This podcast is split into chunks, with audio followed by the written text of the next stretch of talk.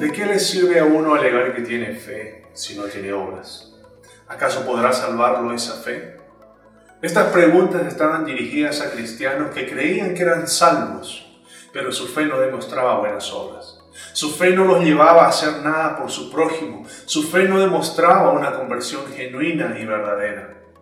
Esta mañana vamos a hablar de la fe y las obras. Por eso te pregunto, ¿qué tipo de fe posees? ¿Una fe que demuestra buenas obras o una fe muerta por la falta de buenas obras? Hermanos y amigos, buenos días. Continuando con las meditaciones diarias Viviendo con Sabiduría, esta mañana quiero compartir contigo lo importante que son la fe y las obras en la vida del creyente verdadero. Seguimos estudiando el libro de Santiago, un libro con verdades muy útiles y prácticas para la vida del cristiano. Y en el capítulo 2, del versículo 14 al 26, Santiago nos dice que la fe que salva es una fe viva. Es una gracia dada por Dios a los creyentes y esa fe viva es una fe que obra. Con esto Santiago no está diciendo que nuestras obras nos hacen justos delante de Dios. Lo que nos dice es que la verdadera fe salvadora se demuestra por las buenas obras. Las obras no son la causa de la salvación, sino que estas obras son la evidencia de la salvación, pues la fe en Cristo siempre produce buenas obras.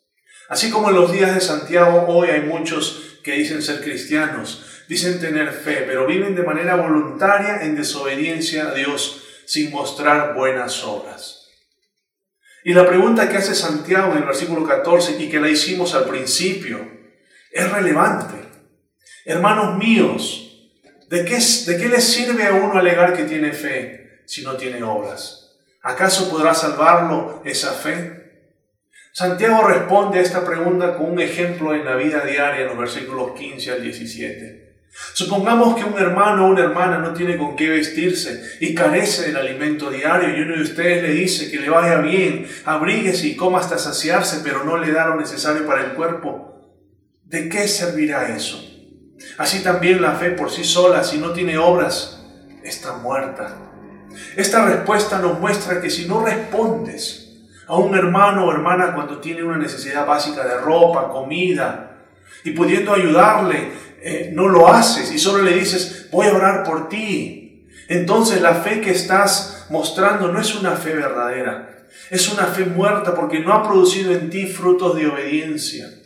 Si pudiendo mostrar tu fe al ayudar con obras de misericordia, de amor, de servicio, de generosidad, no lo haces, ¿qué de menos será mostrar tu fe con una vida de santidad, de consagración a Dios, de separación del pecado y esfuerzo por agradar a Dios en todo?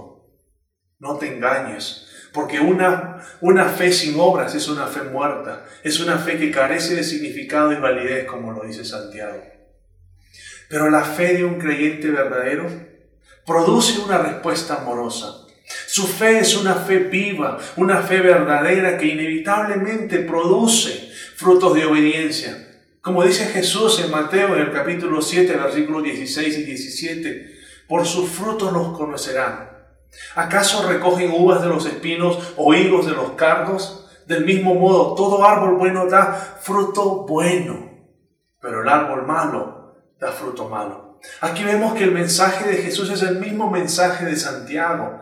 La obediencia a Dios marca la verdadera fe salvadora. Pero los que desobedecen voluntariamente a Dios, aquellos que dicen ser cristianos, pero sus vidas y prioridades dicen lo contrario, entonces están viviendo una fe muerta. Esta fe no produce frutos de obediencia a la palabra de Dios en sus vidas porque no posee la fe salvadora de Cristo. Para Santiago, la fe y las obras tienen estrecha relación. Así nos muestra en los versículos 18 y 19 cuando dice, sin embargo, alguien dirá, tú tienes fe y yo tengo obras. Pues bien, muéstrame tu fe sin las obras y yo te mostraré la fe por mis obras. Tú crees que hay un solo Dios, magnífico, también los demonios lo creen y tiemblan. Como vemos aquí, no es posible decir que la fe es necesaria sin las obras. La realidad es que ambas siempre están unidas. La fe no es solamente un ejercicio intelectual, sino también es práctico. La fe no es simplemente un conocimiento, porque como hemos escuchado en los versículos, incluso los demonios conocen a Dios. No, sino que la fe se manifiesta en nuestras acciones que reflejan el carácter de Dios. Y Santiago nos da dos ejemplos donde ilustra la relación inseparable entre la fe y las obras en los versículos 20 al 25. Pues aquí vemos claramente cómo en las vidas de Abraham y Rahab su obediencia acompañó a su salvación. Su fe actuó juntamente con sus obras. Su fe en Dios originó y motivó sus acciones. Su fe demandó su actuar. Pues así podemos ver que la fe es práctica.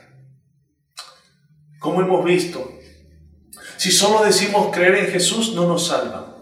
Si solamente llevamos una vida llena de obras, tampoco nos salva. Lo que nos salva es la regeneración del Espíritu Santo en nuestros corazones. Y esa regeneración se evidencia en una vida de fe que demuestra una vida de obediencia a Dios y de buenas obras a nuestro prójimo. Por eso, mis queridos hermanos y hermanas, tu fe en Cristo y tus acciones en beneficio de los demás son partes que no se dividen de la gracia de Dios en tu vida. No puedes conocer a Dios si no le sirves, y no puedes servir a Dios si no le conoces.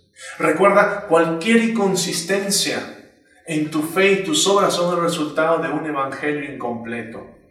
Todo lo que eres es gracias a la gracia de Dios, y tus obras son la forma que también anuncias el aroma de Cristo a todos a tu alrededor. Recuerda que en este tiempo de aislamiento, tu fe se tiene que evidenciar en tu hogar, con tu familia, con tus familiares que no están cercanos a ti. Y si estás trabajando ahí con tus compañeros también, igualmente con tus vecinos y con todos los que te rodean. Por lo tanto, debes recordar, no es posible seguir a Cristo y mantener una fe que ignora a Dios y al prójimo. No es posible tener una fe en Cristo sin mostrar buenas obras. Por eso, quiero dejarte con estas preguntas. ¿Qué tipo de fe posees? ¿Demuestras tu fe evidenciando tus buenas obras? ¿Entiendes que tu fe puede estar muerta si careces de buenas obras? ¿Qué tipo de fe posees? Acompáñame en oración. Gracias, Señor, por tu palabra. Gracias por ayudarnos a recordar, Señor, la importancia